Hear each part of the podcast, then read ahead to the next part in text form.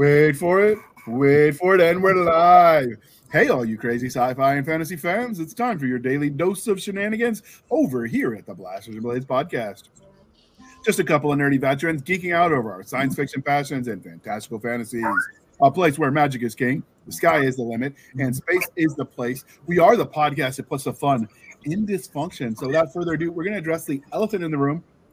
If you notice, we are missing uh, our intrepid co-hosts, Stabby and uh, Nick Garber. Uh, he suffered a medical issue on New Year's Eve. He mentioned it publicly, so I don't think it hurts to say he had a minor stroke. Uh, luckily, his wife was there and caught it, so he's doing well. He will recover fully, but that means you're going to first few episodes of season four will just be me. So don't go too crazy and don't get used to it because we're keeping him around. He's not allowed to die.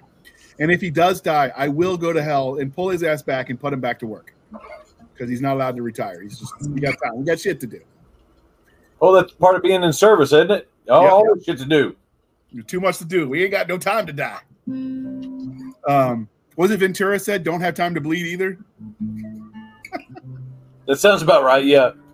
So, all right. With that being said, before we introduce the episode, we're gonna let our uh, guests introduce themselves. So first, we're gonna do ladies first because it's also also alphabetical order. So Jenny, can you introduce yourself to the listeners and viewers? Sure. Um, my name is Jenny E. Wren. I am an author, editor, minion with Three Ravens.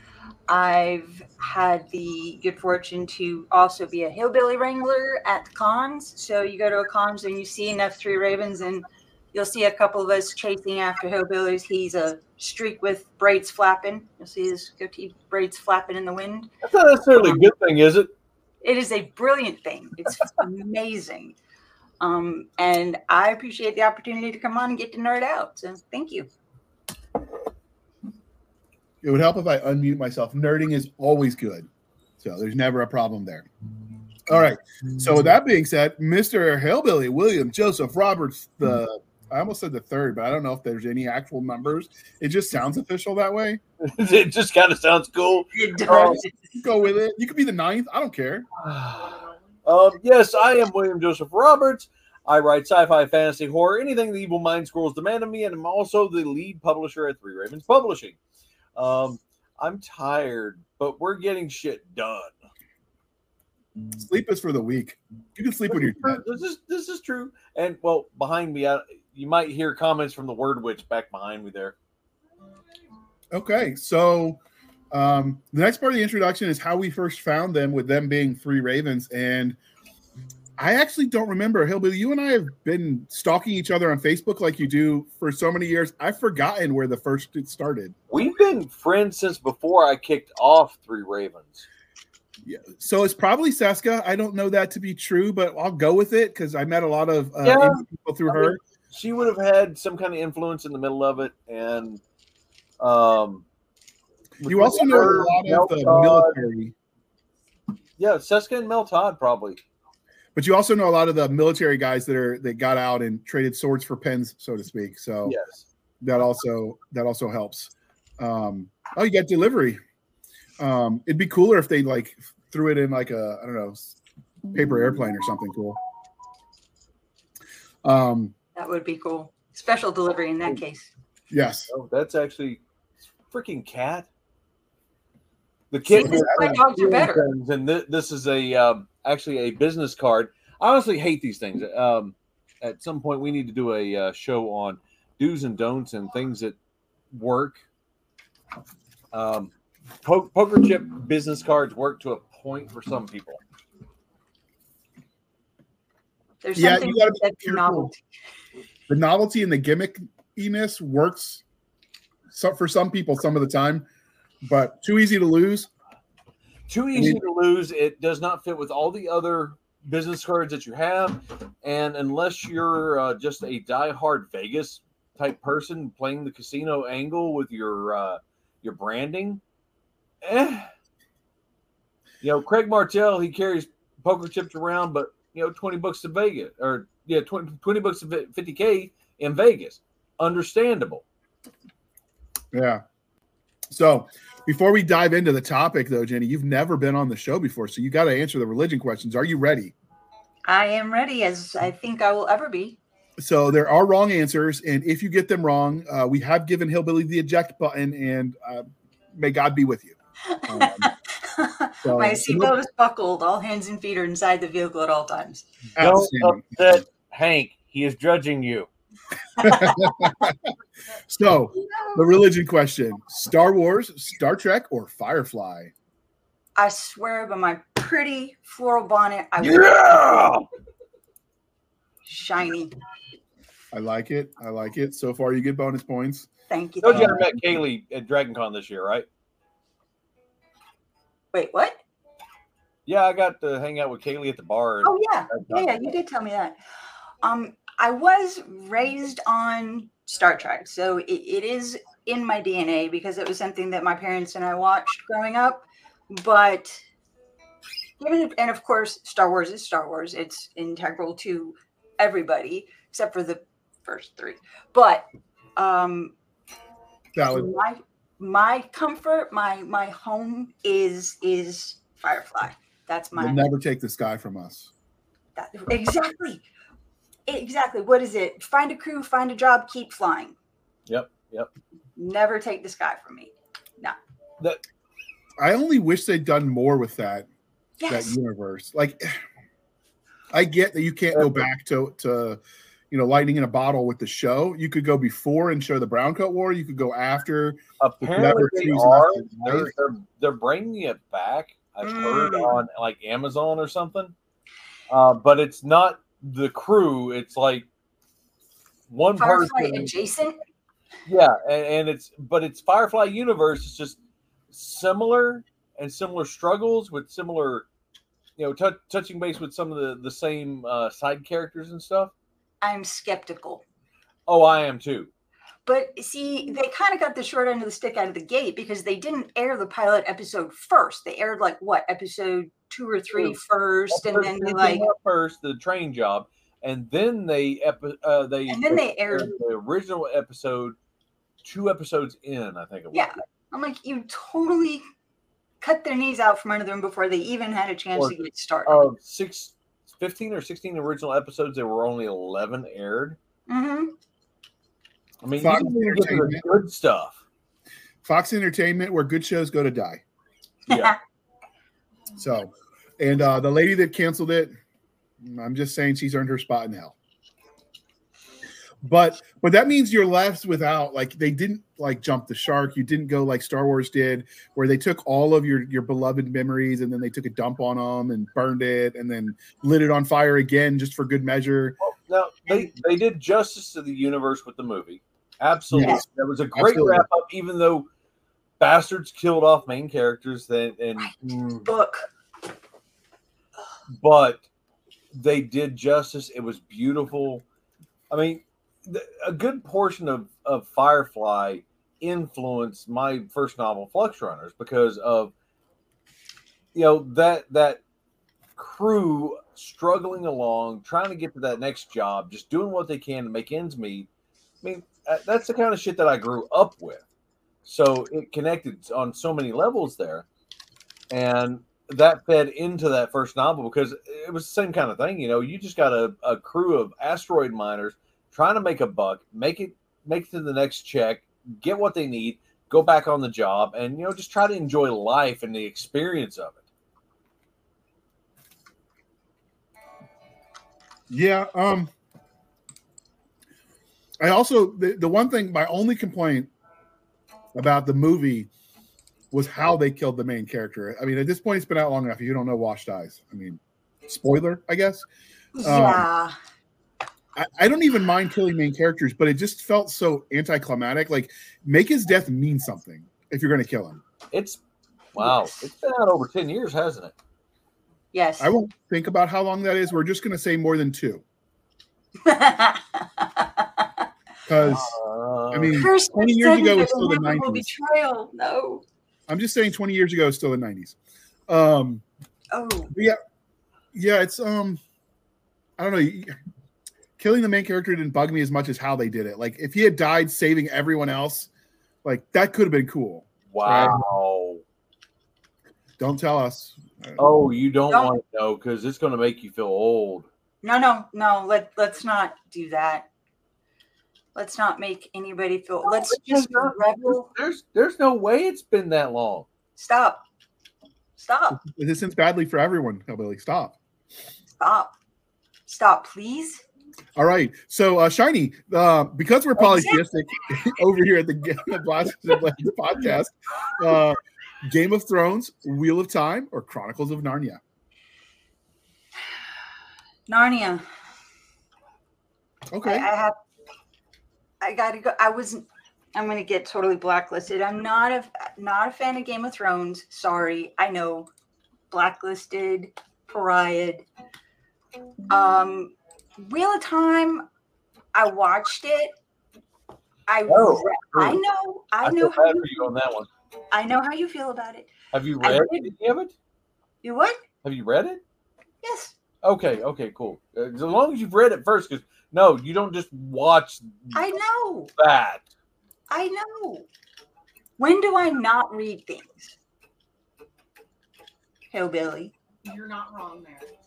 I read everything. So, I've actually never seen the sh- the um, Game of Thrones because I have this thing about starting things I'll never get an ending to. I don't like doing that. Been burned a few times. yeah. Masterson. Um, and so like I know George R. R. Martin's never going to finish the series. So when he dies, somebody will finish it for him. I know the beta tested ending on the series everyone hated. And so for one, I, I don't want to start something I know I don't get an ending on, either the movie or the show. And then I just don't do grimdark. Like Yeah, I don't know. There, I read the Game of Thrones books up until what was available eh, twenty years ago. Like I read them all and was like, eh, eh, meh, meh. I agree. I'm not a grimdark fan. It was. I read it because it was a thing, and everyone's like, "Oh, hey, you got to read these," so I did, and then wished I hadn't. So I agree. any Right. thoughts on the uh, grimdark, Hillbilly? Oh, I absolutely despise Grimdark. It, it's too freaking nihilistic. There's no hope whatsoever. I mean, what is the freaking point? Roll over and die and be done with it and get out of the way for the rest of us. I mean, seriously, really, what what is the point of sitting there and and wallow, wallowing in your own self deprecation? I'm not disagreeing. I hate Grim Dark. I do not like any of it. And honestly, I haven't watched anything of Game of Thrones because we haven't had cable in um A while. been about 10 years now that we haven't had cable. Um and don't miss it one little bit. Um you know, uh yeah. Yeah, Wheel of Time. I will never watch that show. That's why I got to say love the book Narnia. series, and and granted, I haven't finished the book series, but I love the book series, and because of what they did for the show and changing core elements of what Jordan had created, I will never watch that show. I I I, I will classify myself as a um, traditional, no, not traditionalist. Um, Originalist. There we go. uh, yeah.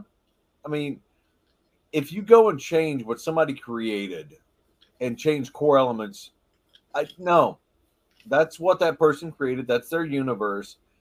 Just because you want to do whatever, and yeah, no, I don't like that.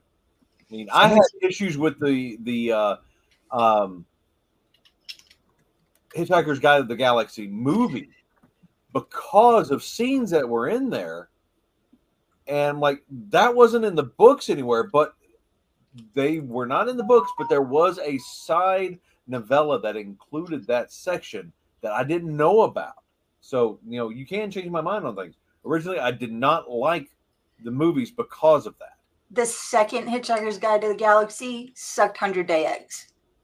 wait there was a second There were there were well there was a remake.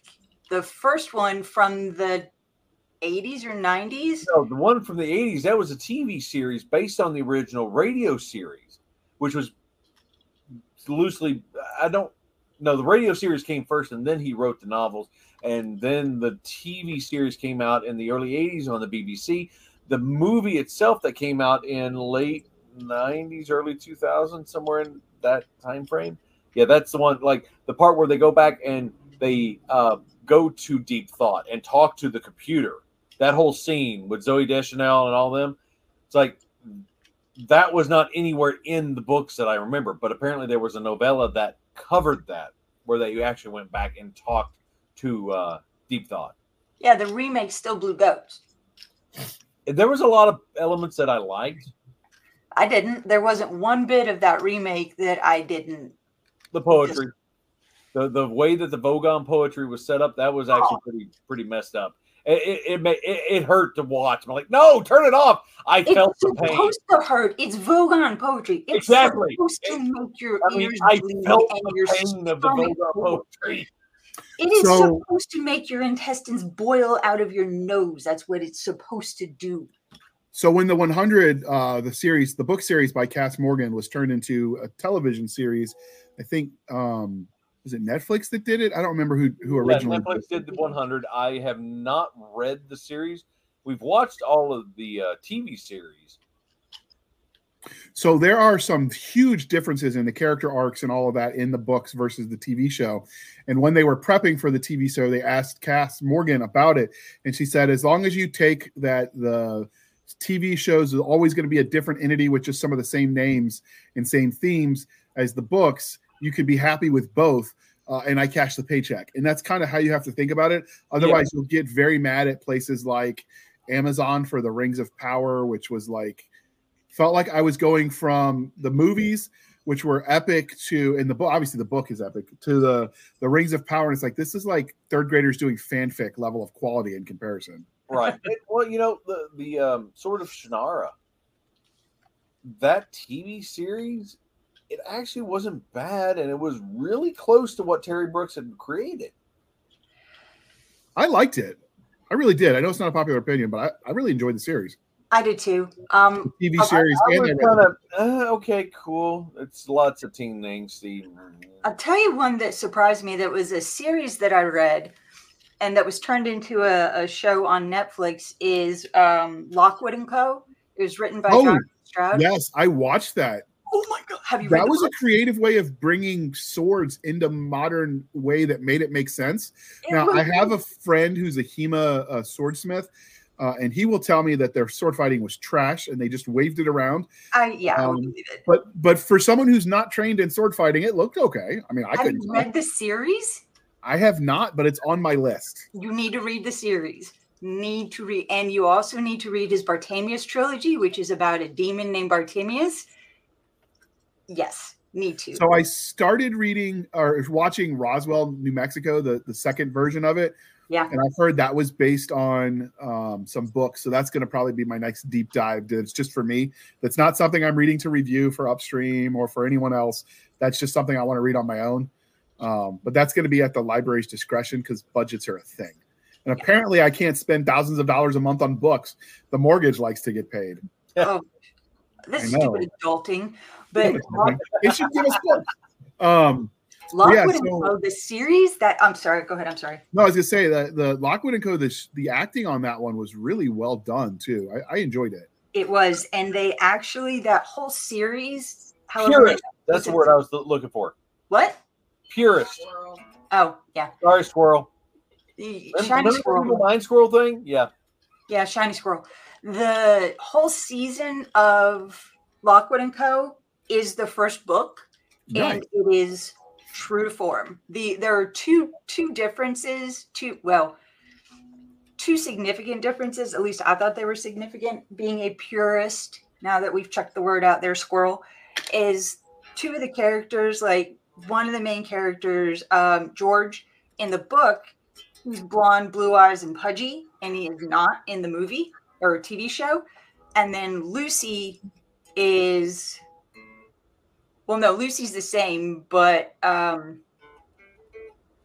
Quill, um, the the other one of the other guys, he looks totally different from what he does in the show. But the characters, the events, all that like line up. You can map it out with the book. I was it it was shiny. It was good. I was impressed. And then totally bummed when it was not renewed for a second season. Apparently somebody at Netflix shock, doesn't appreciate the good stuff. You look at what they approve and what they don't, and it's just like I don't know. It's arbitrary.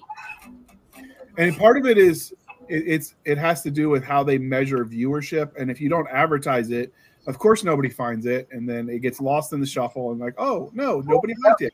Okay, so I, I'm going to push some buttons right now. Um, Netflix and canceling things. Um, you know, up until last year, I had never watched Cowboy Bebop. We watched Cowboy Bebop start to finish, all the way through the anime, and then we watched the live action series. And I know that the purists absolutely hated the live action. I was actually impressed with the amount of detail that they did bring over to the live action from the original. Because I mean, it's anime to live action. That that's a tough difference. Uh, you know, Reality and physics get in the way sometimes. right? I mean, all in all, really, the only thing I had a problem with with the live action was um, the I can't remember the chick's name, the the lead chick that dude was in love with. Um, you know, she ended up marrying the bad guy in the the live action series when that was nothing to do with in the anime. Um, but otherwise, I mean, it was almost spot on, tit for tat on so many things. Um, I wish Ed had been in there sooner because having Ed in there would have been just beautiful. And you know, the dude, I, I can't even remember his name. He played Kumar, he played uh, Chekhov, or not Chekhov, uh, Sulu, Yeah. Star Trek. He did an amazing job. Uh, his acting was spot on for the character from everything that I saw out of the anime, and just I don't know. I, I can understand on the purest level of no, this is wrong, but you're going from anime to a live action. They did pretty damn good. They changed one semi. I don't even want to say it's a major plot point because it really isn't even a plot point. It, it throws the love interest tie in there and gives some extra stress to things. And you know how far off we've squirreled from anthologies. Well, that's We haven't gotten there yet, so we're good. I, I'm tracking. I'm tracking. Um, I just we squirrel all the time, and it just every once in a while I go, oh wait, we just JR's used to that with me, I think. yeah, and, and I, I have a list of questions. I'm keeping us on track and watching the time. We're good. We're good. Involved. Um, all right, so back to the religion question. Now that we've we've gone far afield, which we do, which is part of the reason no format's more fun, uh, and why they uh, have enjoyed season three a lot more than seasons one through three, I guess, because we changed halfway through. Um, don't cost the bail money. Okay, that's good to know. Um, don't multiply, don't add, and don't subtract. I think. No, that's that's safety briefing. Weekend safety brief. Yeah, same thing. Wait, no, I need. Okay, we just got rules eight and nine, maybe, or just eight. We can do eight. Don't add or subtract to the population. Okay, yeah, we can do that. and if you go to jail, establish dominance quickly. Um, so back to the religion questions. Uh, because we have an affiliate sponsor with Coffee Brand Coffee, which is delicious. Link is in the uh, in the show notes. We got affiliate code podcast grunts, and uh, you get ten percent off. Support an American made company. Give Americans jobs. Good good stuff. And we like their stuff. We we partly do the affiliate because Stabby and I are addicted. I mean, we could quit at any time. Um, but because of that, we have our final religion question. Are you ready for this? This is I an talk important to people about the coffee. embraced. Because we are civilized here at the Blasters Blades podcast, we are no longer knuckle dragging troglodytes. Coffee or tea, and how do you take it? Um, She's evil. I don't like coffee. She's not And tea. You you can say something cool like, I guess, Earl Grey, hot. Hot cocoa. no, I'm I'm, ki- I'm kidding. I mean, chocolate You is just lost chocolate so is much that dirt too. bread. No, I'm kidding. I do. I don't like conventional conventional tea. I don't. I don't like sweet tea. I'm getting lynched in the South for saying that, but Oh, I don't Um, like sweet tea either. I don't like syrup. yeah, I don't know. Whoa, whoa, whoa, whoa, whoa, sir. We might have to rethink this partnership now. but I do like when I I spent time in Ireland back in the Cretaceous period, and they did have um, they said it was Earl Grey, but it didn't taste like Earl Grey over here. But I ended up drowning myself in Irish Earl, Grey with um, a couple splashes of milk in it, and I thought it was the best thing known to man. Haven't She found it over saying here. so- mixing it, and I thought libations were coming, and she's like, milk, all wholesome. Well, She's not military. She doesn't know libations. uh, well, I mean, she said Ireland. I just assumed whiskey was involved. Um, it- oh no, the the I was 18 and the first time I walked the first night I was there, I walked into a pub, didn't open my mouth, didn't nothing. Everyone turns around, it was like a movie. Everyone stops and turns around and looks and they go, Hey, you're a Yank. Come over here, we'll buy you a drink. And I was like, How the f do y'all know? And I, I kind of looked at him, I went, No, I'm from below the Mason Dixon line. I'm not a Yankee. so in the South, we call sweet tea table wine, and it should be thick and sweet and served iced. Uh, the only way to drink it, I keep trying to tell our British listeners that tea should not be served hot. It should be iced, chilled, and sweetened. I've never liked sweet tea. It just I'm I not. don't- I'm more of a Yeah, savory now, person You anyway. give me a cup of coffee, mill grade that you can stand a spoon up in, a little splash of milk on top of it. I, I mean, milk milk optional, but yeah, You like it black, like your soul. absolutely. I want I it mean, blacker than the blackest of black. I want it Exactly. dark and put hair on my chest. So I don't drink sweet tea as much as I would like to anymore because diabetes is a thing. Um, and so, yeah, I mean, I, I love it. I, I mostly drink Diet Coke or water. Uh, I ration my coffee even because I like it. French vanilla coffee with French vanilla creamer. It is to die for. Unfortunately, the calories, not so much. So I have to give myself one a day and count that in my calories, which means mostly I'm drinking Diet Coke or water. So literally is to die for. Yes. Uh, but like I said, I don't want to like become Violet, you know, the the blow up woman and you know, die um from from sugar. So, you know, I, I try to take care of my health. That's something a lot of writers sometimes can forget as you're chasing the sugar high to stay awake and grind longer. Like, you know, great, you wrote 10,000 words today, but if you die tomorrow, you're still screwed. So, like, maybe get some fresh air. Um, but you know, you you tend to get authors in the newlywed and nearly dead set, as I've noticed. So the uh, the really really young or the you know one foot in the grave got nothing else to do, so why not? Um, I, I'm I'm noticing a trend with indies, but whatever. not judging. I mean, my son thinks I fought dinosaurs in the war, so Well, it's because most of us indies are are working three freaking jobs trying to crank this stuff out and do something. yeah. Or Yeah, working just 16 lots hours of- a day. although the distinction is is shrinking because it used to be well you do everything as an indie but most people i know starting out with the trad pub like they're still doing the marketing they're still doing all the things Yeah. and so i they're just getting less of the cut uh, essentially um From what I, I'm hearing on a lot of the trad pub stuff, it is not pretty. I mean, granted, it depends on which publisher you get, but what genre you know, it, it's there's some low percentages out there that I've heard about, and they're yeah, like you said, they're still having to do their own promotion. No one's promoting anything for them.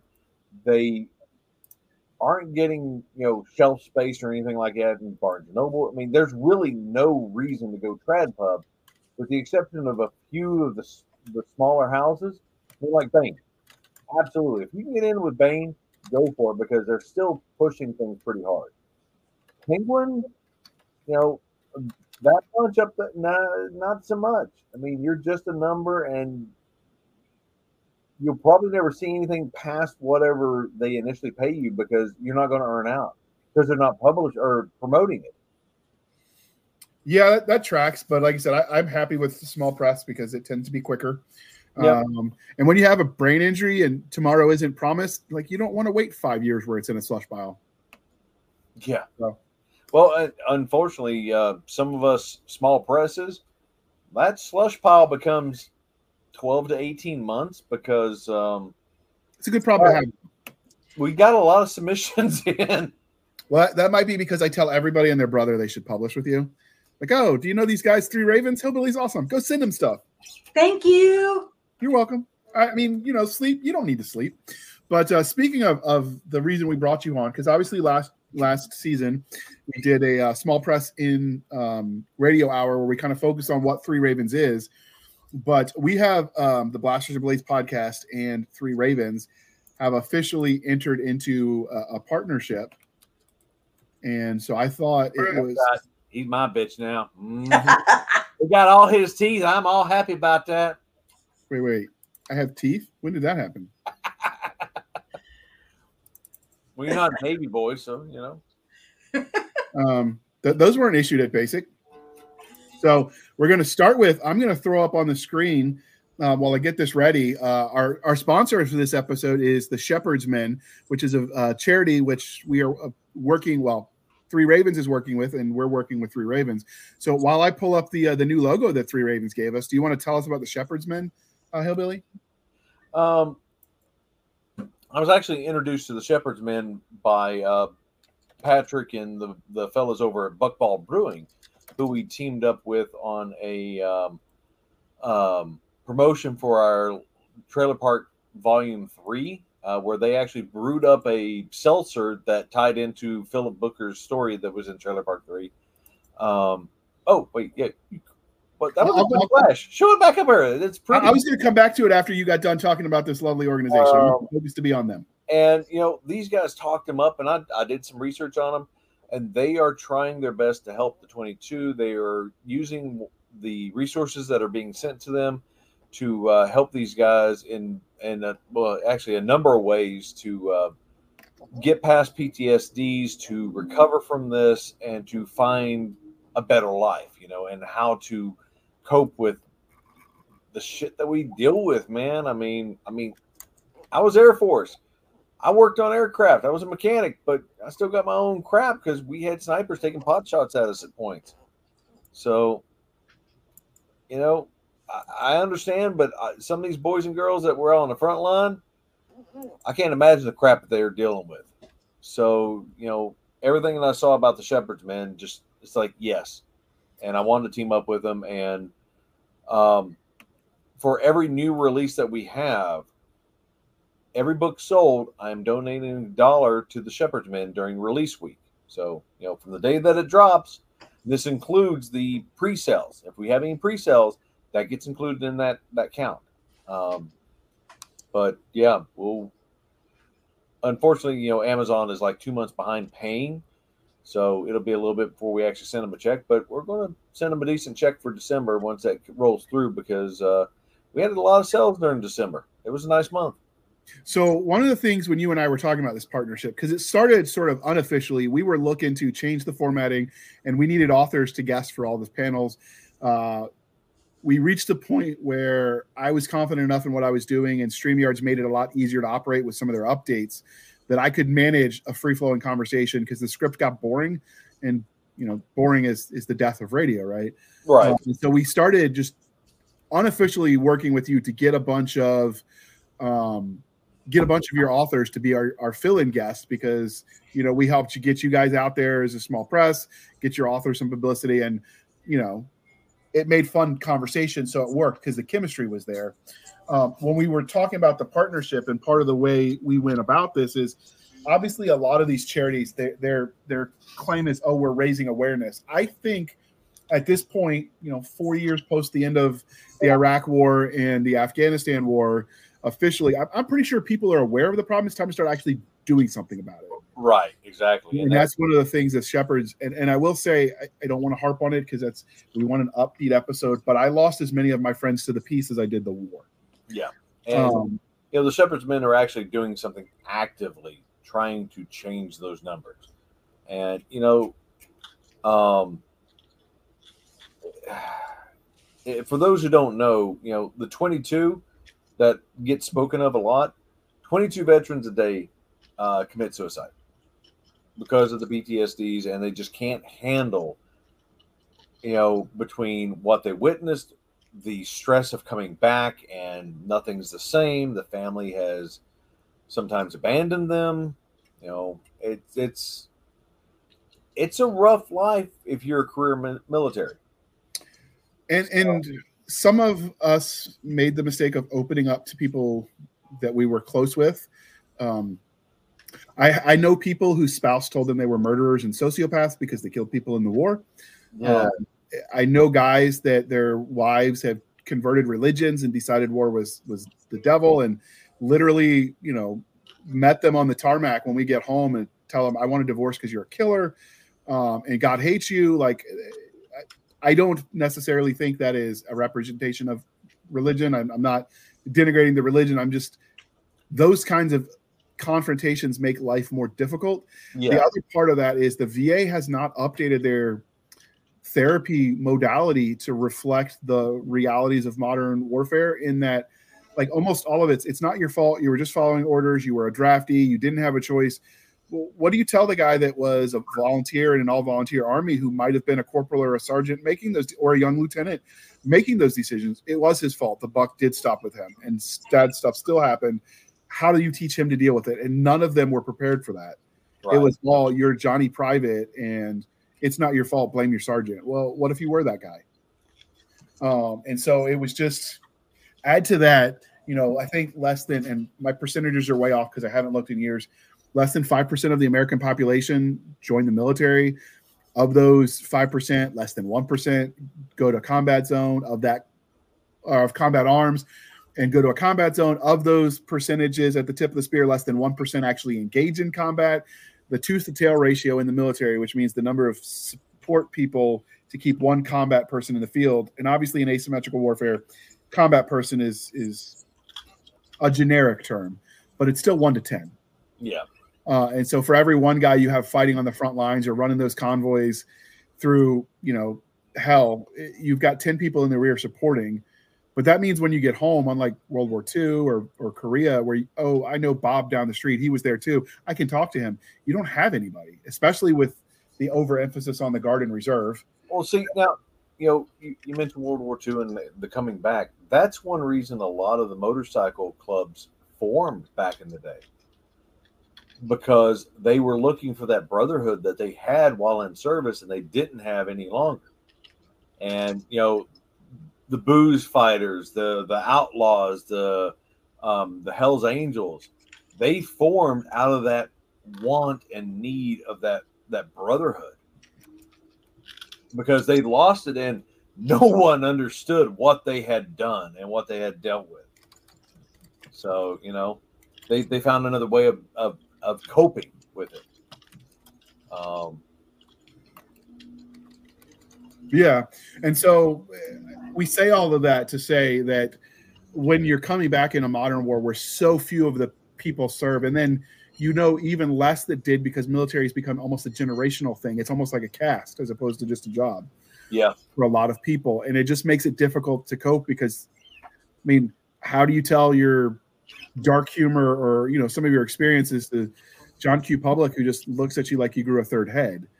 Um, and so I- it, it can be isolating, and that's where those those groups come in. For me, and I've talked about it on this, the podcast before, and, and sci-fi shenanigans before that. For me, I started writing as a, a VA class. Writing as therapy was the name of it. Um, but not everyone. That was something the VA didn't sponsor so much as they just hosted the, at site.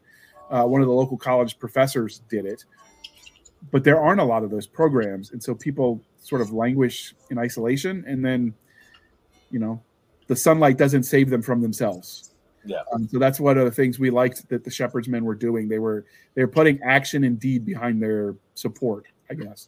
Yeah, Um, absolutely. and so I, I like that you're you're donating as well. So if you if you like any of his books, uh, any of the ones that Three Ravens puts out, um, just keep in mind that if you buy them during launch week, you're uh, you're helping out. Or you do a pre-order, and and this is going to be ongoing. Yeah, Period. Straight up. Any sales during launch week. So the day it goes live, one week after, any pre-sales that were right there that that hit, you know, on launch day, one dollar will go to the Shepherd's Men for every one of those book sales. and obviously if you want to donate directly, I will be linking to their website, um, so you can check them out as the show sponsor. Um, they don't know that we're doing this because I didn't tell them, hey, we're going to let you sponsor this episode. I'm just we want to raise awareness. The the original sponsorship was going to be one of the many Three Ravens books because I have some commercials for them, but it just kind of felt more more genuine to, to put the uh, the word out because it's partly why we uh, decided to, to partner up. I mean, we've made no bones that, that we're a veterans podcast. Um, we've got all of our hosts have and will always be either military or military dependents. Um, I, I, think that's sort of our brand at this point.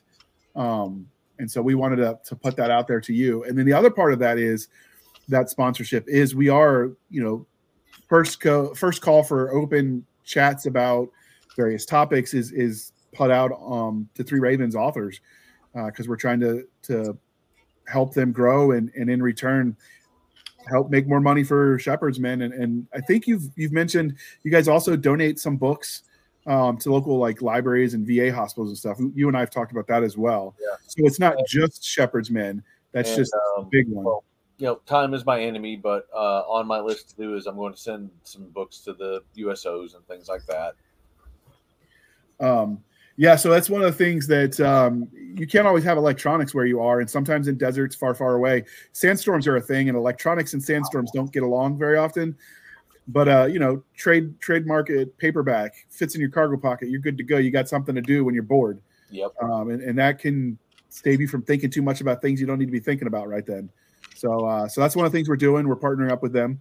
In addition to Blasters and Blades partnering up with this snazzy uh snazzy new logo that uh your cover artist designed for us. I'm gonna throw that on the screen. Show it again. Show it again. It's pretty. And it's it, it is it's delicious. Uh and nutritious, I'm told. Uh, so we we played on the blasters.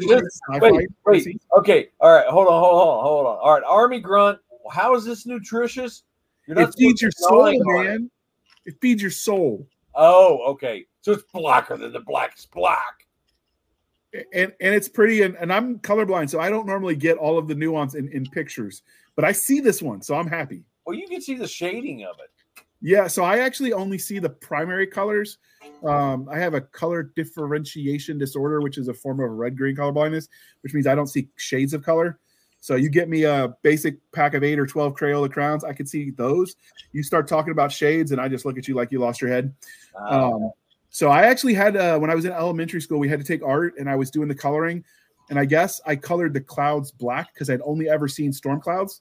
I don't see regular clouds because they blend in because the color differentiates you. So they thought maybe I was like super depressed or something, and I'm like, "What are you talking about? There are no white clouds." they found out I was colorblindness. The art teacher thought I was cray cray. but um, but yes, yeah, so I really dig the cover. We will be now that we're airing this episode, we will be going through and swapping it out everywhere.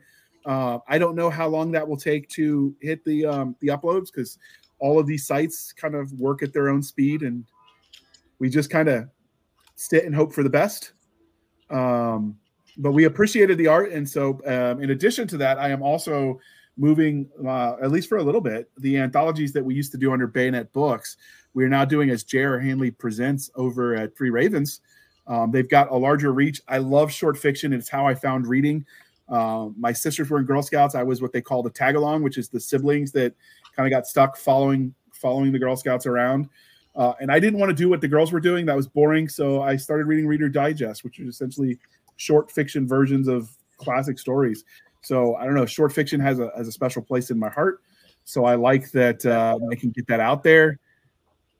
And now, so I, I, do have something I want to toss out there real quick about you know anthologies and and all anthologies, if you ever have this idea that, hey, this would be a great idea, let's do, it's a pain in the ass. It's a lot of work. Fair. So really think through this idea before you do it, okay? Because you're going to have a lot of things, especially if you do an open call. All right. Oh. I just want to toss that out there. Now, because of certain criteria, and because I love to torture and torment her, um, there's going to be a special anthology that was pitched at me by, um, we'll say, writing royalty at this point, I guess. Um, that Miss Jenny will be the Padawan editor on, and I'm not going to mention anything beyond that, other than that uh, she's going to get to work with one of her heroes as the Padawan editor under her hero uh, for a special anthology that her hero wants to do with Three Ravens. There might have been a wee bit of an inclination of fangirling. oh, absolutely. And me and the uh, the Followed by hero panic. were giggling about the message I sent to Jenny after we started talking about the antho, and it's like, yeah, she's gonna love this. She's gonna shoot me. so sleep is overrated. We've established this. Um, and um, yeah, the the anthologies are great ways to explore various ideas, to explore explore new authors you might not have heard of, and because you have reach that I don't, we went from man, I, I got eleven stories. Is that enough to make it worth selling for you know three ninety nine? To enough for the first submission, which was the assault team one, uh, boarding actions in space. I had enough to do two volumes. So just the reach alone. And then one of the things Hillbilly does on all of his Three Ravens anthologies is they do audiobooks too. And that is oh yeah, almost unheard of. And he's going wide. I like getting people used to the idea that Amazon is not the only game in town. Um, I think that's good for a healthy book market for all of us. Well, Um, okay, for anybody out there that's that's thinking about anthologies and trying to get their head wrapped around the idea of what it is. Um, okay, if you're writing a novel and you're not done with your novel, but you've got this little side tangent part of this novel where it's kind of pertinent, but it's not, and you really don't need to include it in the main novel. But that side character went off and did this thing that's going to pay off later down here for the main hero. Well, that's a moment where you could write a short story of that side character going and doing that thing. So, one, you've just got that out of your head. You know what happened, you know the details, and it's you know it could be a reader magnet that you put out there for free. It's something you drop into an anthology someplace or just publish on your own. Um, but it will help you to develop your main storyline a lot better. Or if you want to explore these characters and back history, like you know my my Conan um, analog, Draven, I'm working on his initial backstory where he left his home territory. And uh, I'm finding that I'm doing a lot of world building all of a sudden because I'm like, I don't know what, what stuff's around where he came from. Uh, so I'm I'm actually spending a lot of world building time here the last couple days trying to get this thing built up. But it will help you to develop your world, your series, your characters, you know, all the details that that you need to. Um, but at the same time, you know, if you get into anthologies, it's a way to get out there and be seen and not by the same crowd over and over again. I mean, if you're with the same publisher constantly and you don't go anywhere else, you're really not going to get any other readership. And that's one of the things about doing these anthologies. You know, if I get in a Baen anthology, there's a chance that some of those Baen readers will come over to see the rest of my stuff. They'll look for more of my my writings. And if you have your Amazon author page set up, um, which I'm trying to pull mine up right now, where is I've got too many freaking pages open. Um, you know, i- if you have these things, because like th- this is one of those things that actually helped me to get in a Dragon Con. They saw that I was active in what I was doing. There you go, JR, if you want to toss that up there. Or wait, no, not that one. Shit. You just want us to look at your bony knees in the kilt. No, not that one. I wanted the uh, uh, here. Hold on. I wanted the actual Amazon page, um, because that's the one that shows all the crap that I'm in. Um, you know, it shows the novels, it shows the anthologies that I'm part of. And anybody who knows knows how many of those project manager editors you meet batshit crazy with those anthologies. Yeah. But wow, that one actually jumped to the top of the list. That's kind of cool. Um, but you know, you, you go through here and if um, you're trying to apply to a convention and you're wanting to get on, like I did for Dragon Con the first year, because of what I had going on on my author page on Amazon, when they looked at it, they're like, "You're pretty active." And we've heard about you at other cons. We know some about you, and you do a good show. Because that that's another thing. If you're going to a convention, um, leave your ego at home. Yes. You are the entertainment. People are there to be entertained. You are the entertainment. Um, don't bring your baggage. Don't bring your extra crap. Don't talk about woe is me. You're there to give them a good show and leave, leave them with wanting to read your books and other books. Um, leave them with wanting to have more discussions with you. I've known authors that they do the woe is me, life is not good, I don't get to do what I want to do, and I've got to have a day job. Like, you know what? Tough luck. The rest of us do too. I've been working three jobs for four years. I'm sorry. Suck it up and keep going. Um, but anthologies are an easy way to show you're active in the community and potentially get you a uh, um, at least a panelist slot uh, at a convention, if not a guest slot, depending on what convention you're trying to get into.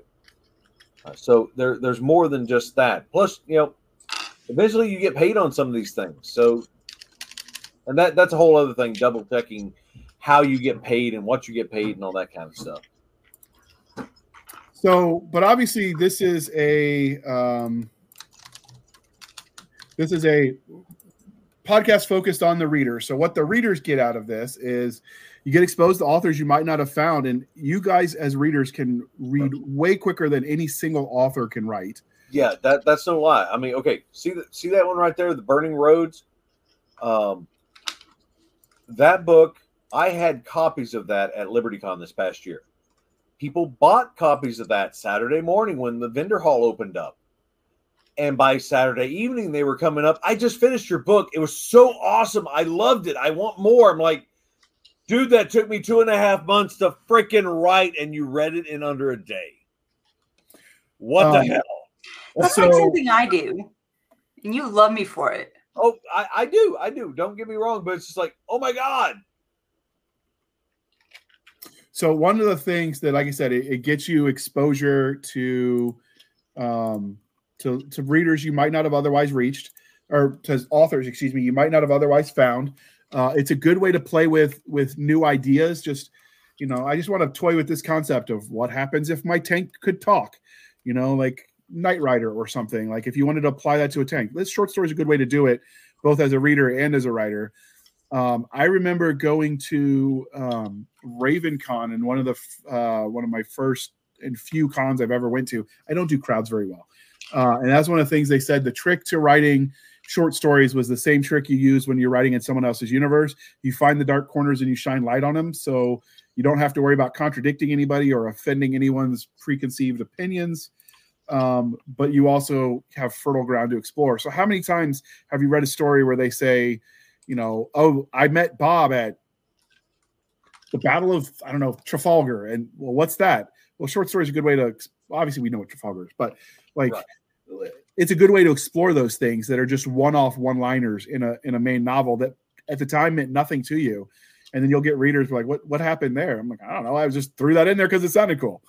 Um, so it, it's a good way to explore, I think, new worlds that you like because there's just so much room or back characters or secondary characters. Yeah. You know it's it's a lot of fun way to explore. Um that's why when we do when i did all of my um bundled when i finished the sleeping legion series and we bundled it i put new short content in there because i wanted reason uh, one to explore some of the history and two like you want to kind of reward the readers that have stuck with you through the whole thing by giving them something new.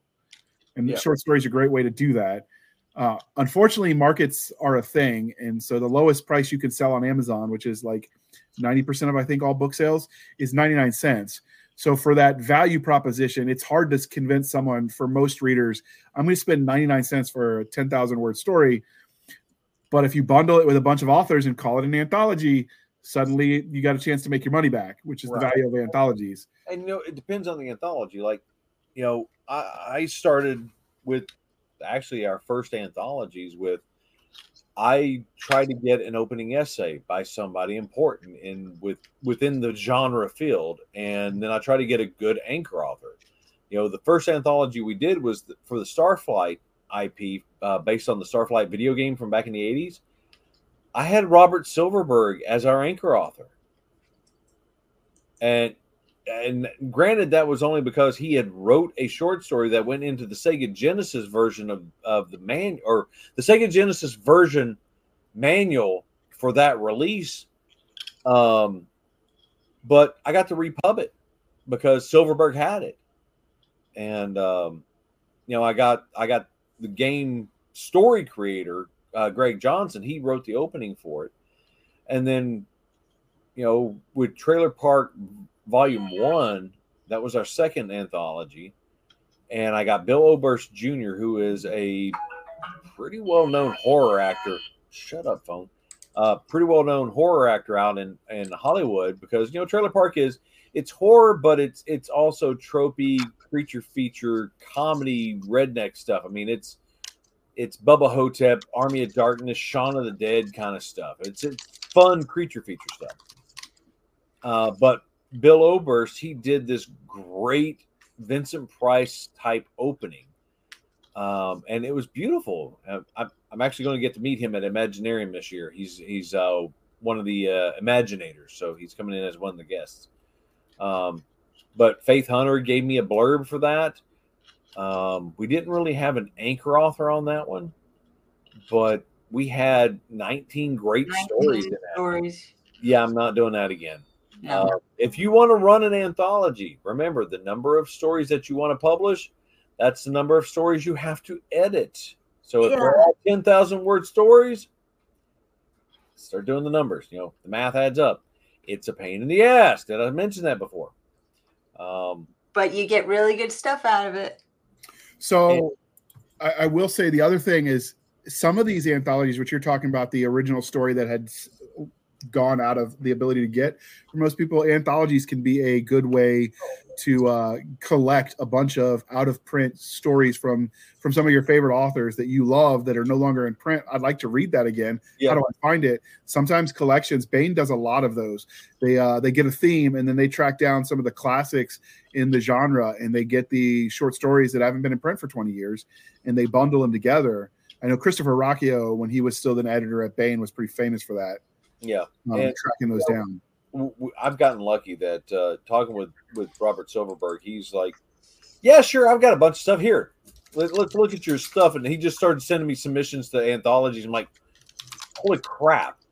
You know, eh, he he's got all this stuff that it's not under contract anymore. It's just sitting there doing nothing. And he's like, yeah, sure, throw it into that.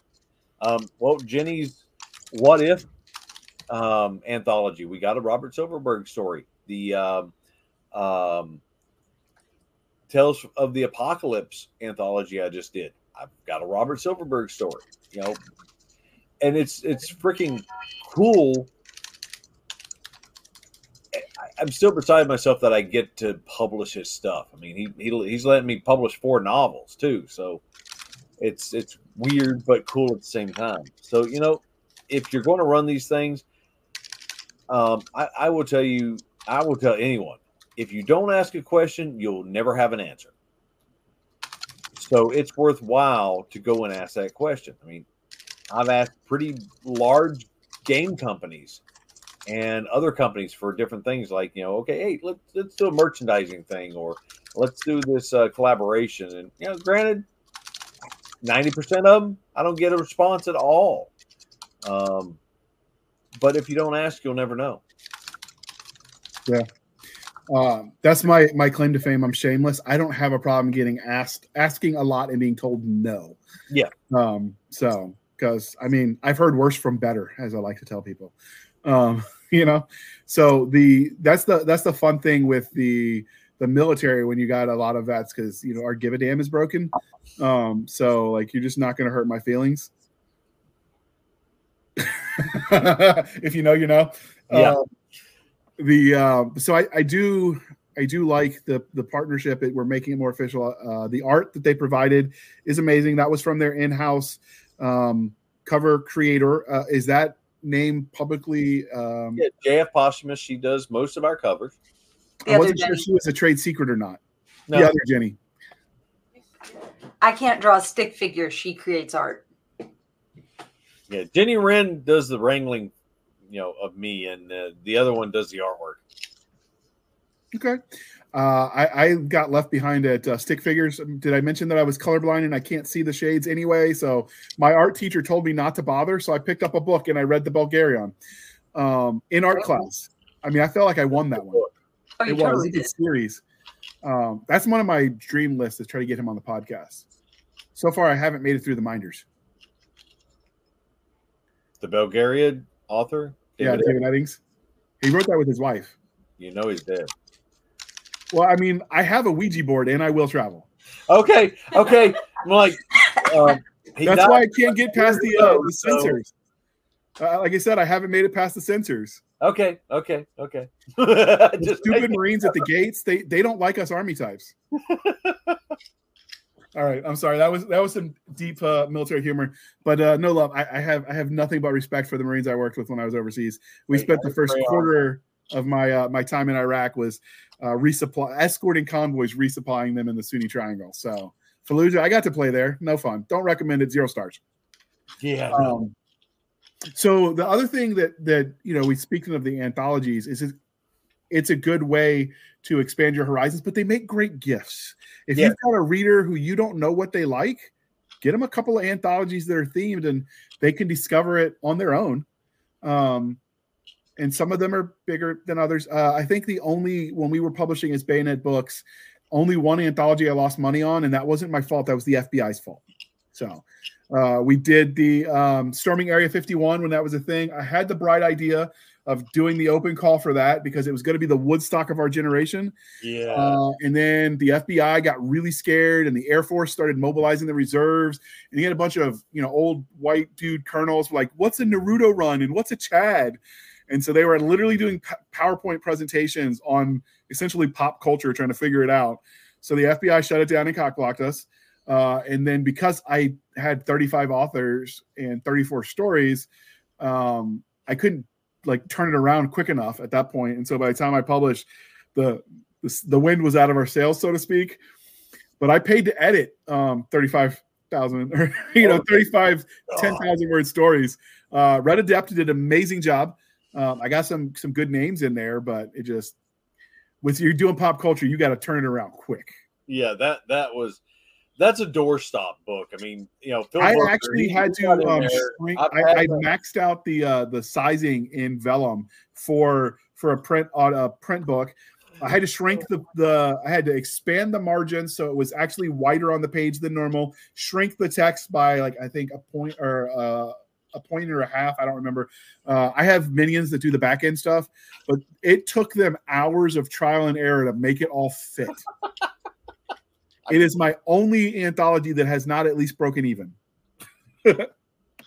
Pause right there. I got pee. oh. Well, we didn't even know that. We could have just, you know, kept talking and you could have, like, I don't know.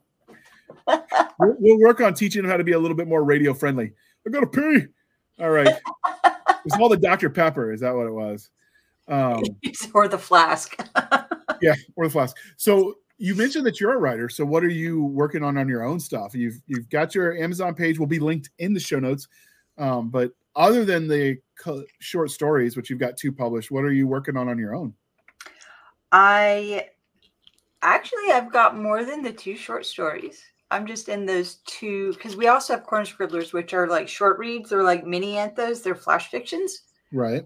Which does which is a way for people to like he was talking about, kind of build your resume, get a presence, show the activity and whatnot. They're also good practice for us for editing. That's when we go through and look at them kind of early on. And I remember going through and looking, I'm going, what the actual fire truck are you trying to say with this? Because I don't understand. But um I have one novel because I write science fiction, fantasy, steampunk. Steampunk is my thing. Don't ask me how to market it. We haven't figured it out yet. But um I've got one novel that uh got sent in. He looked at it, he bled on it, and he kicked it back and said, um, nope, this isn't one novel. This is this there's enough here for this to be nine. Oh, Yep, mob panic ensued. Mob panic. I said, "The what?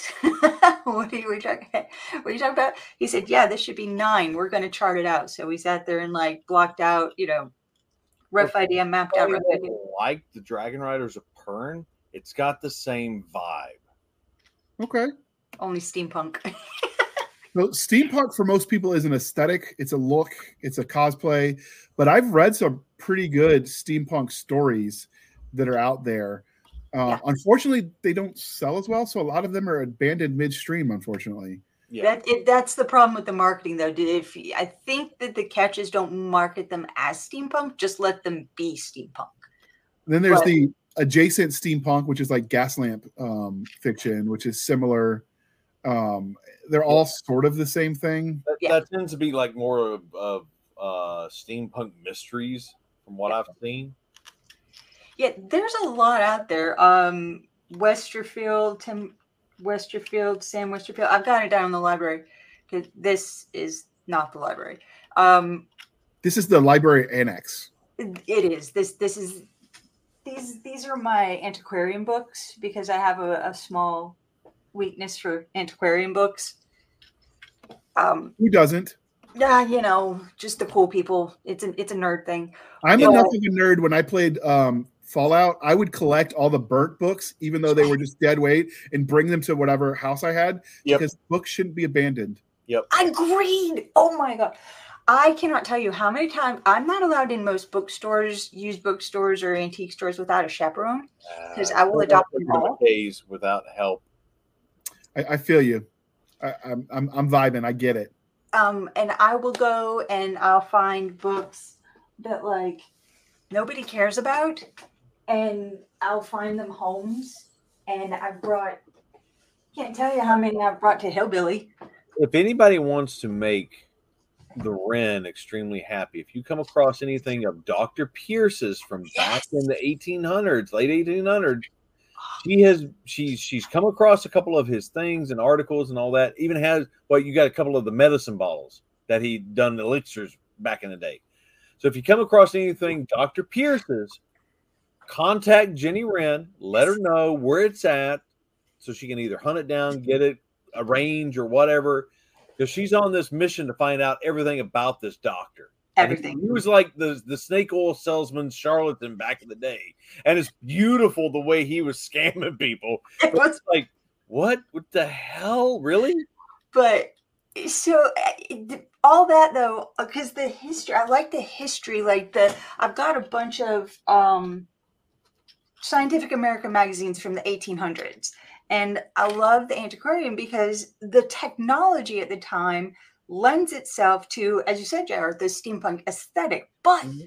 but you let the aesthetic be the aesthetic you let the story be the the steampunk but you you build it with the technology and then you're not you're not showing people when you're not telling people you're showing them because you're building. You've got the ticker tapes you've got like the the pedal cars you've got all this stuff that just is and then you don't have to label it as steampunk. You let it just be the story.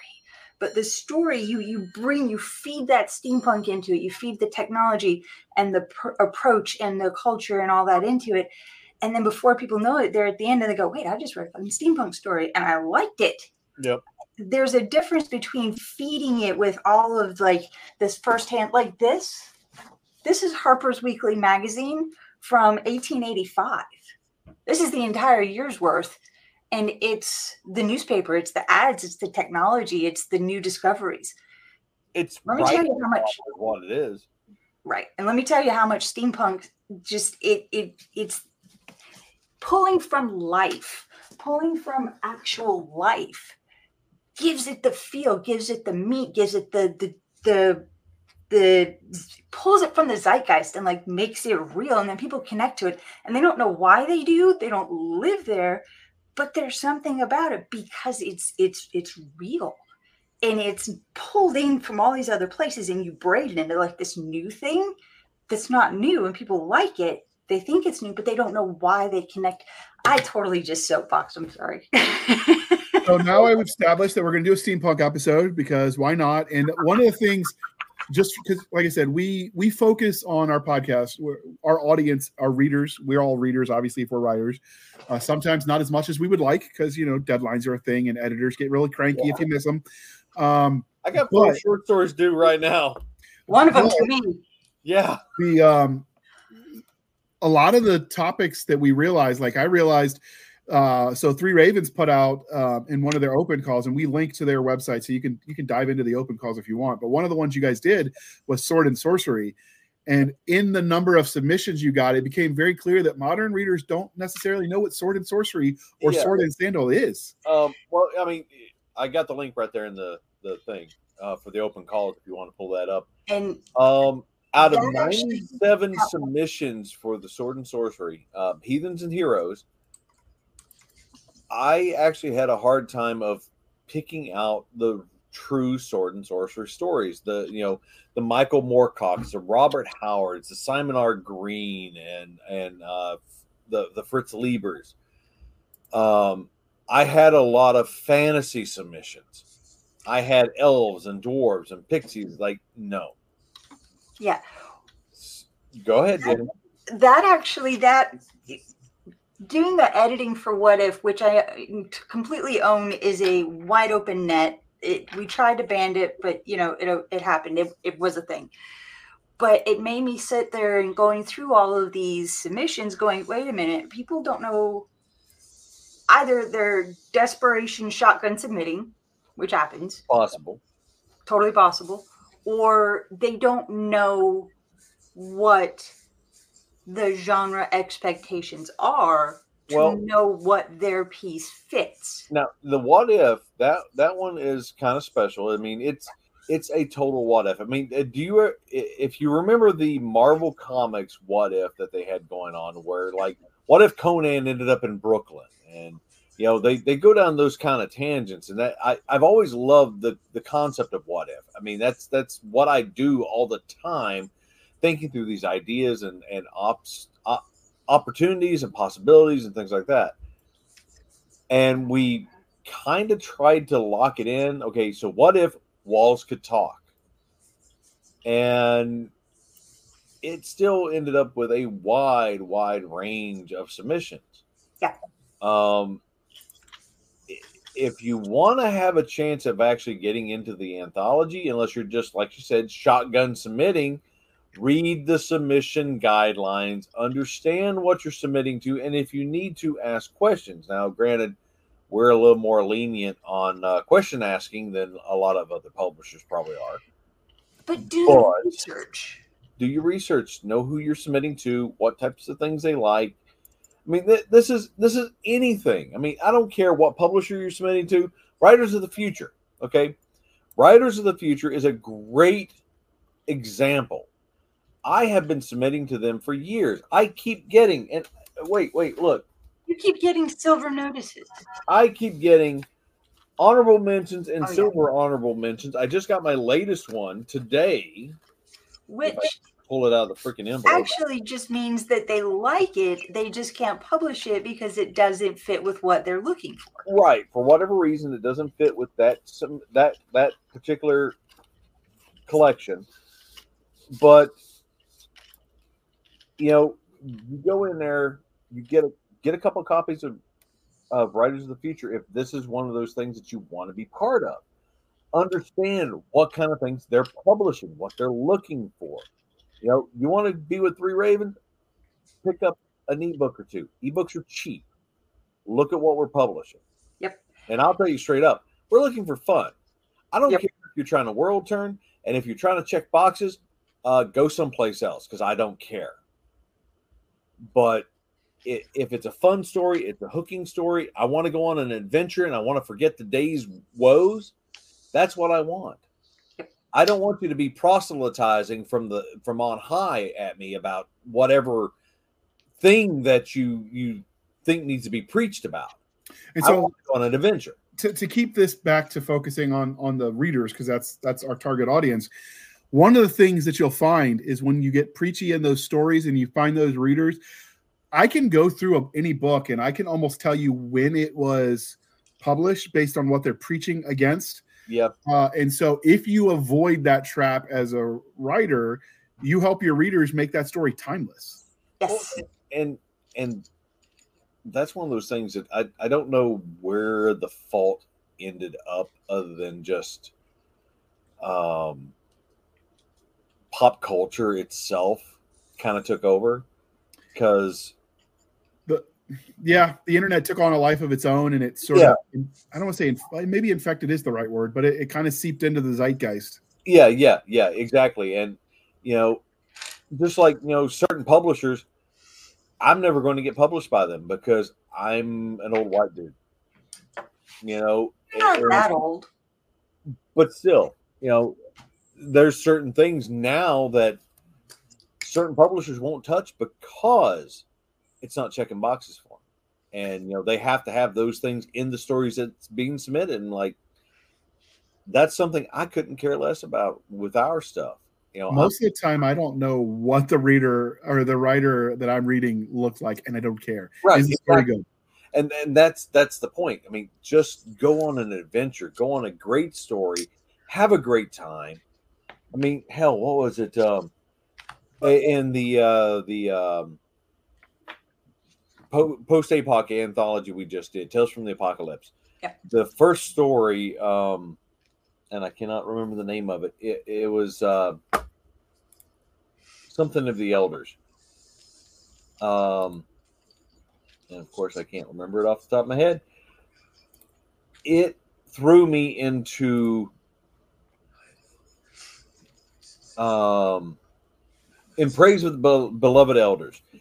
It it threw me into thinking about Mad Max Beyond Thunderdome and remember the lost tribe of kids out there at the plane crash and the way that their dialect had developed without anyone else around and I mean, I'm straight into Mad Max territory as soon as I start reading this thing within two paragraphs, and I'm in the zone. And man, I'm on the adventure now. You know, that's when you know you've got something there.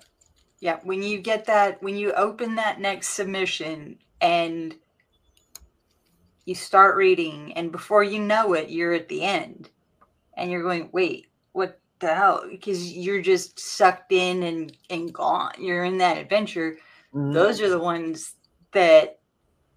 Those are the gems. Yeah, those are and- ones you want to keep reading and hope they they're going to do a novel, and then yeah, So Well, let's, Okay, That's actually a good point, though. That is a good point because one thing that I didn't know happened until Hillbilly pulled me kicking and screaming out of a corner. Thank you again. Still love you for it. Um, is sometimes a story can be submitted to an anthology. I feel like this is like the story of the birds and the bees. Like, well, sometimes a story is submitted, but and the story may get I don't want to say rejected because it's not rejected, but it may get kicked back with the the message. This doesn't need to be a short story. This needs to be a novel. Yeah. Write the rest of it and send it back. So that's not necessarily a a rejection of the story. It's as you said though, Jared, like an anthology is a good place to get those like a good cross section, pick up new authors, learn new things, fill in gaps in stories for authors you already like or fill in gaps in the universe. But sometimes you find that one that's like, this is so good. You just took me on the coolest adventure I've been on in a while. We want more. So then we'll kick it back and go, hey, this is not a no. This is a give us more. So it's a bigger yes. It's just a smaller no.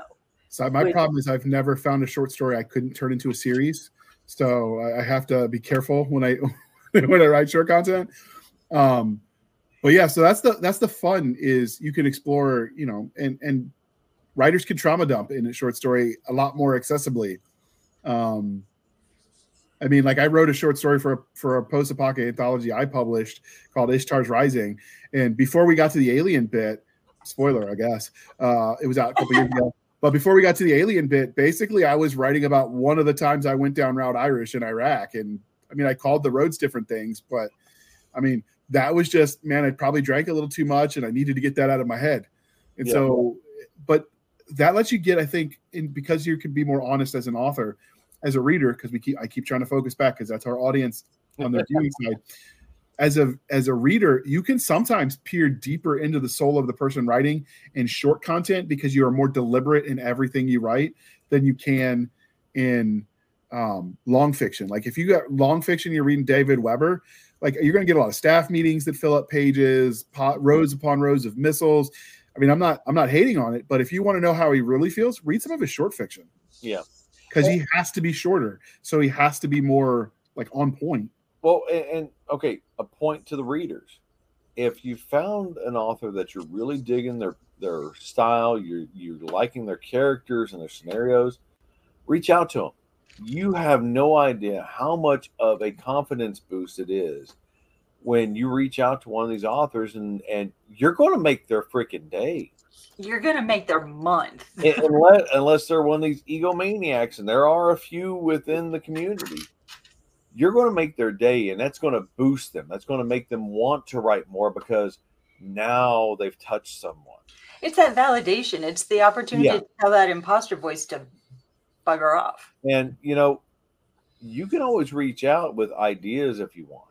Now, no guarantee that they're going to touch it and there can be some liability issues there. But if you reach out to a publisher of, hey, well, what about an anthology of this? if you'd like to have something like you want classic speculative fiction, okay, cool. Reach out to some of these publishers that you've been following and enjoying, and you know you like the way that they're doing business and their content.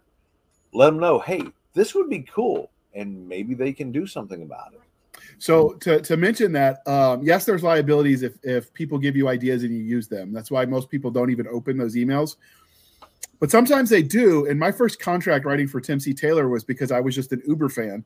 I found that when I got my brain injury, I couldn't read for years. I always told myself through college and grad school, when I was done with school, I get to read what I want when I wanted for no other reason than I wanted. And then I get done with all that and I get home from the war and I got a head injury and I can't read because the, I have to be able to magnify the print on my bad days, which a Kindle lets you do. And then Amazon and Barnes and Noble, probably pretty close to each other, put out their e-readers and suddenly the world is your oyster again and that's right when a lot of the indie stuff started happening and so i was just a super fan of the books and i found them because the first one was on the free list and you know i was not made money. And i'm like hey this is good enough. Let me buy the next one and the next one. And so i kept pestering the guy that wrote it tim. I'm like hey you, what about this? And what about this? And what about this? And finally he was like jr shut the hell up and just write it yourself. And i'm like why yeah. can't you do that? And so he sent me a contract. And and, and seriously, that, that, can happen. And um, you know, sometimes you know you get these super fans that do start tossing ideas around, and you know, depending on the universe and stuff like that, if you really want to be part of the helping crew, I mean, helping these guys to maintain universes or their Bible or or maybe even being part of their alpha and beta readers, you know, Eh, you have no idea how much help you can be a part of this. Um, you know, so even, even with the publishers and the anthologies, I mean, helping them to sort through some of the slush or even the submissions for anthologies. If if you're into urban fantasy and you want to volunteer for something like that, okay, cool. You know. And the benefit for you is you get to read it before anyone else does. That's sometimes fun. Yep. Uh, you get to read it, generally speaking, for free. Um, although some of them you can get early access. Some publishers will do it if you pay like a subscription type deal. You can get early access. Um, but the other part of that is like the the there's a symbiotic relationship between the reader and the publisher and the writer. Yeah. And one way you tell them, "Hey, I like this," besides you know buying the book, you tell your friends so they can find it. Because quite frankly, if there are not enough sales, there's just I mean, covers cost money, editing costs money. There's expense to publish a book, and if you don't earn back even to cover just the bare minimum to break even, chances of the sequel are just they're not there unless they're banking on when the series is done that they can like heavily market it. But so if you want a book that you like, don't wait for the series to be done to buy them because you might not get the series. You know, if you want to wait to read them, keep buying them and then read them when they're done. Fine. I, have done that with some series. But the other thing you could do is write reviews. Yeah. So you go to Amazon, Barnes and Noble, Goodreads, uh, anywhere and everywhere that you can put put reviews. If you are a blogger, writing reviews and talking about books and stuff like that on your blog. Um, I've done that several times just in the stuff that I've been reading. Like, you know, I go through, read something, even if it's old, and I'll do a review. And, uh, you know, I'm one of the writers for sci fi radio. So I'll put up reviews of uh, board games, of books, and things like that. Just because one, that's more content for me, but two, that's going to help people find that person. And you know, granted, okay, yeah, Bob Silverberg, he doesn't really need any kind of more recognition because the man's been around since the '50s and he's he's elite. You know, he's in the writing elite. But you never know. You might find that one person that, oh, there's all of this out there of this author. Great, you just sent them on a path, man. You know, they found their they found their their their haven for reading and loving it. Well, yeah. So the reviews matter, especially on the vendor sites. That's a good place to do it. Um, but in addition to that, if you really are passionate about it, you can start a YouTube. Although I recommend if you're starting a YouTube, diversify from the beginning. Go to Rumble and BitChute and any of the others that are out there that I don't know enough or am not tech savvy enough. Because you know, just put it out on all the places. But you can nerd out passionately about what you love. It kind of helps build the community around the things you like, which is fun. Talking to other people that like what you like. Um, you can encourage the publisher to say, I mean, this has got a rabid fan base, so maybe it hasn't earned out yet. But if these guys are this passionate, maybe as we, you know, keep publishing more, people will give it a chance. Yeah, and um, and, and one thing about reviews, um, you know, review the content. If Amazon screwed up the shipping and the cover was bent and all this and that, or it was cut wrong, contact Amazon. Don't don't do that to the poor author and leave a one star review because Amazon's packaging and shipping screwed up. Because that that's just that's that's not on the author themselves, and those reviews reflect back to the author. But uh, but in addition to just the reviews on the review sites, obviously, like wherever you buy the book, you can generally leave a review.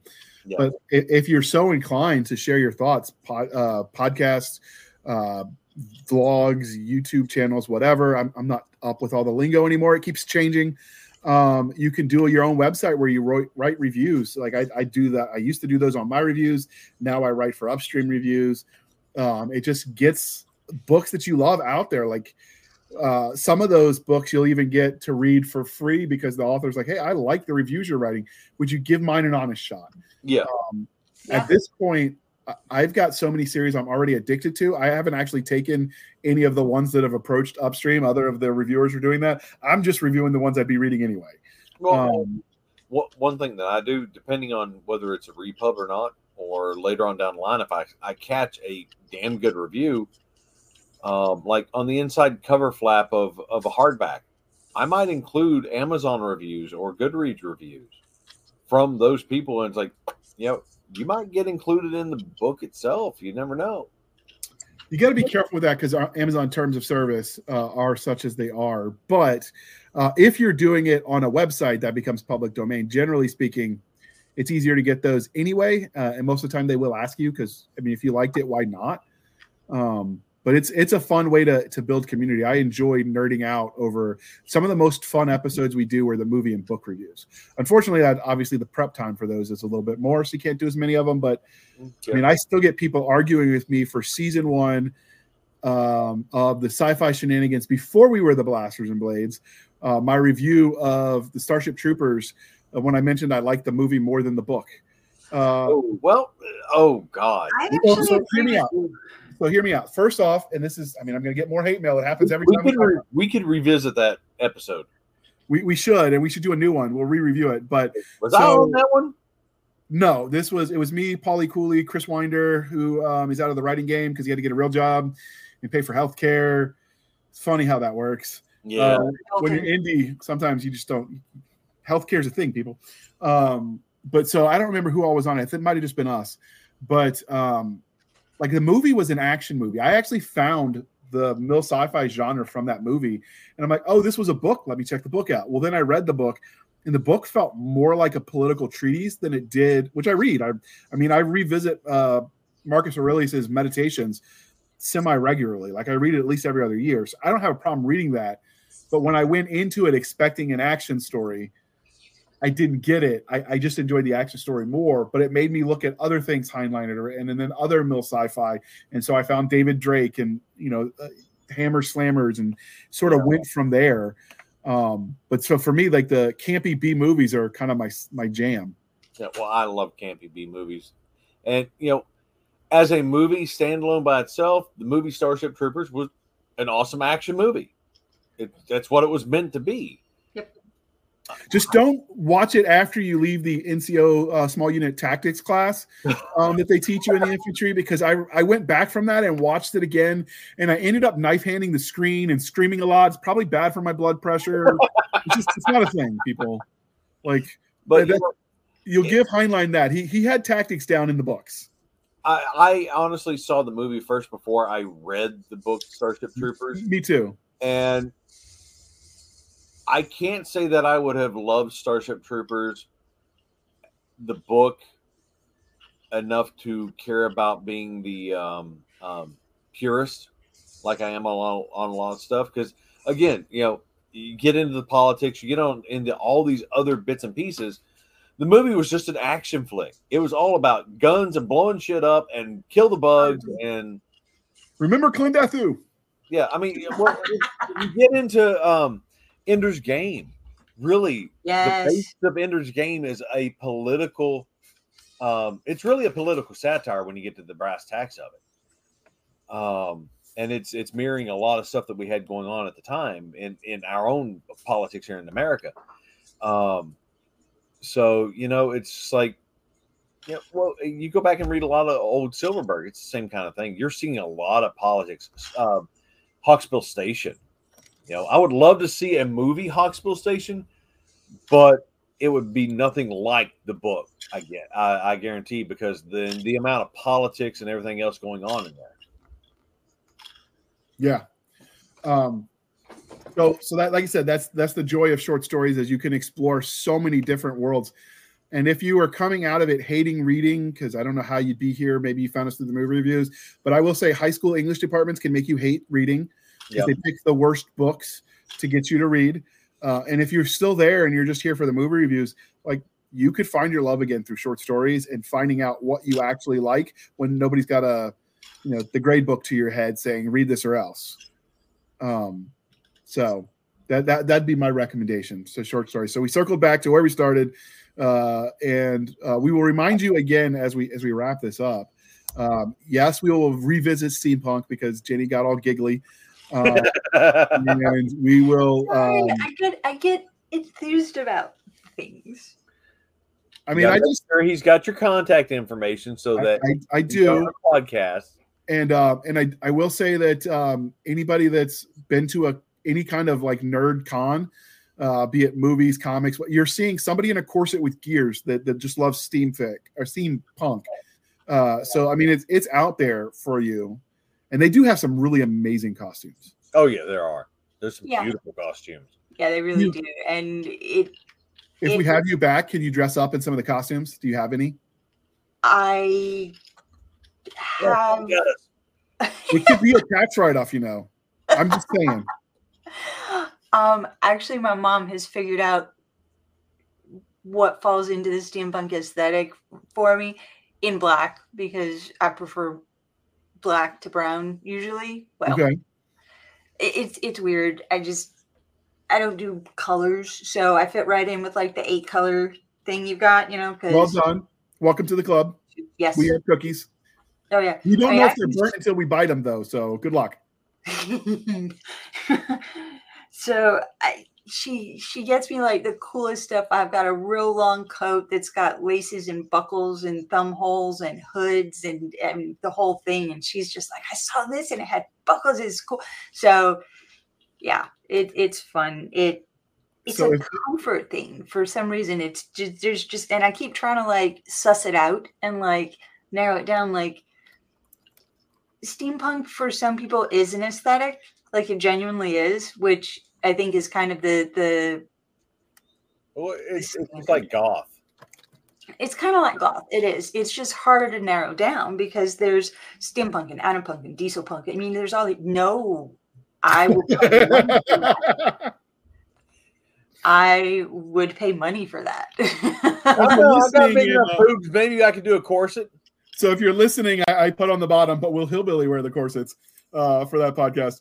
Um, just- What, what was that? That would be worth money. apparently, his wife said no, not allowed. But not allowed in my closet. All right, but uh, but yeah, so we're gonna definitely come back with Jenny for the um, for the steampunk episode. Um, if you've got episodes you want us to talk about, dear listener, dear viewer, uh, reach out because we're we're open to anything. We're just having fun. We're going to dive deeper into some of um, the episodes that we did in season three. So, like we did GI Joe, and then we dove deeper into GI Joe comics. We're going to do that with sort of some of the other ones, um, and Wait, we will go with the newer comics or the original comics. just in general the comics. We didn't we didn't elaborate. I, I'm not a comics person, so I just smiled and nodded as Nick Garber got his nerdy comic friends together, and we made the episode happen. Um, that is just not my specialty. But again, I, I don't do the pictures. Yeah, So- yeah. Well, I never got into comics. I, I've I've read some of the graphic novels that were black and white, but they're just not as enough of the grayscale ones to make it a worthwhile venue for me. And then when you think about comics, and this this we'll wrap it up from here. When you think about comics and you you measure how quickly I read versus how short they are and what you pay, I'm like, I just spent ten dollars to read two minutes worth of. Eh.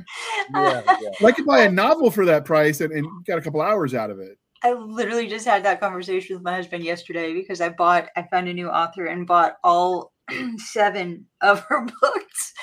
And I sat down and read them in like a weekend. And he goes, You know how expensive your hobby is? I said, What do you mean? He goes, We spent X however much amount of money and you blew through all of it in like eight hours.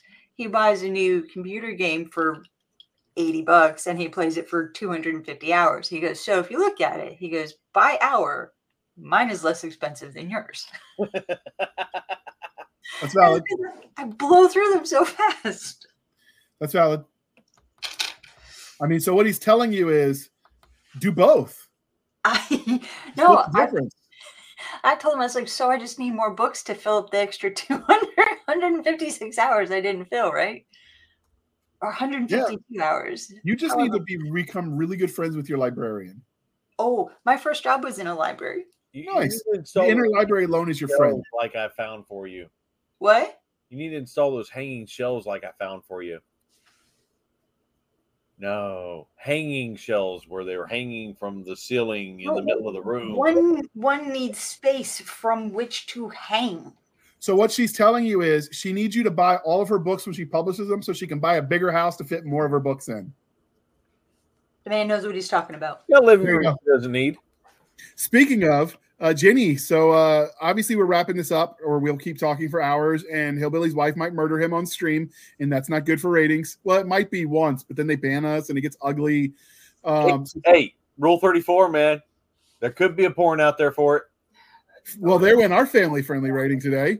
Oh, Uh, all right, Jenny, how, how can they find you on the interwebs? the my my uh, exposure to interwebs is minimal because I have the Dresden effect. So one is most likely to find me on. Um, I have an Amazon author page, and uh, I also have a Facebook that, honest to God, I cannot find and cannot remember. But I will have to find it and send it to you because I'm. Yes, yes, empty promises. I'll have to find that and send it to you. But um, that is really the best place right now is that Amazon author page because the And- interwebs and I are not friends. And uh, sometimes are you not on Discord? I am, and then it breaks. Um, It lasts. meaning- It, it lasts about forty minutes once I log in. Dresden effect, it's a thing. But yes, I can also be found. So carrier pigeon work as well. Um, we can set up a PO box with the uh, Hillbilly Express, and uh, we can make make that happen. You know, horse, buggy, owls, pigeons, whatever. smoke signals. Smoke signals. signals. There you go. Uh, great minds and all that. All right, Hillbilly. I will link to all the million gazillion places where Three Ravens is. So let's focus on you right now. Yes. Uh, where can they find you on the internet? WilliamJosephRoberts.com and Facebook and Twitter and Tumblr and and uh, TikTok and MeWe and LinkedIn and uh, yeah, pretty much anywhere that I have myself. I have three Ravens, and it's just like yeah, Oh, I'm on LinkedIn too. You just I- reminded me. I've got like twenty plus different social media pages at least. The problem with linking to LinkedIn is unless you've got an account, you can't look at it. Right. That's why I forget about it. Yeah, I, I don't have one, so I just don't link to that one. Nobody's going to check at LinkedIn if you're looking for an author. I mean, maybe if you want to hire an editor, sure. Yeah, Um, but uh, otherwise, people can find everything on uh, Three Ravens Publishing, which both sites need to be updated because I, you know, time is evil. Rules. Yeah. Oh wait, rules. Rules. There's nothing about time on the rule sheet. So this is where we remind you. Uh, speaking of the reviews, we're going to circle back to that. Where I remind you to please be kind and speak your mind on the reviewing platforms. Your reviews help the right readers find the right books. So do your part, people. And rumor has it, on every 100th review, the uh, the author gets a unicorn. And I, for one, would like to know what a unicorn steak tastes like. Um, I, I don't know, but I, I bet it would sparkle. And that that leads to the important question: uh, When you cook your unicorn steak, hillbilly, uh, Jenny, uh, are- medium rare, rare. Oh no, bloody. It's got Rare, to be bloody. bloody. Just just wave it in front of the flame. Yeah, Yes. just warm. Okay, Not on it. so the sparkles will still be fresh when they Yeah. eat it. what they're telling me. exactly. Oh, freaking standing! And you should weigh in, dear listener. How do you take your steak? We want to know. We won't judge. We promise.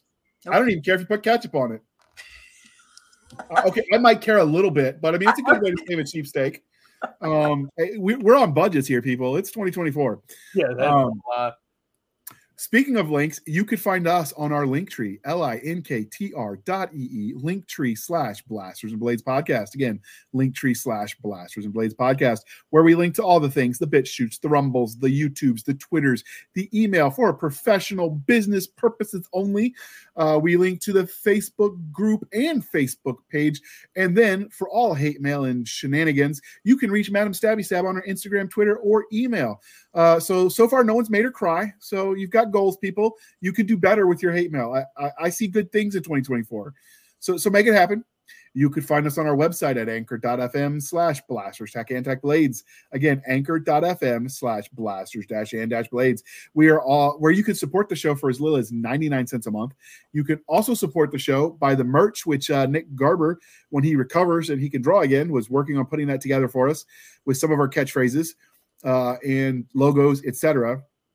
Uh, you can also support the show by buying some of the coffee brand coffee. Links below. Podcast Grunts get you 10% off, and it's totally worth it. Uh, and they still got some of their post Christmas holiday sales going on. So you can't beat those deals right now. Get it while it lasts. Uh, and then you can support the show more directly by going to our buymeacoffee.com slash author J.R. Handley. Again, buymeacoffee.com slash author J.R. Handley. Be sure to put in the comment section that it is for the podcast. Then I promise I will keep my co-hosts duly caffeinated. They will drink until coffee pours out of their eyeballs. Yeah. We will then film it. It will be delicious for us. Maybe it burns them a little bit, but eh, the things we do for art. With that being said, thank you for spending some of your precious time with us. For my crazy and absentee co host, I am J.R. Handley, and this was the Blasters and Blades podcast.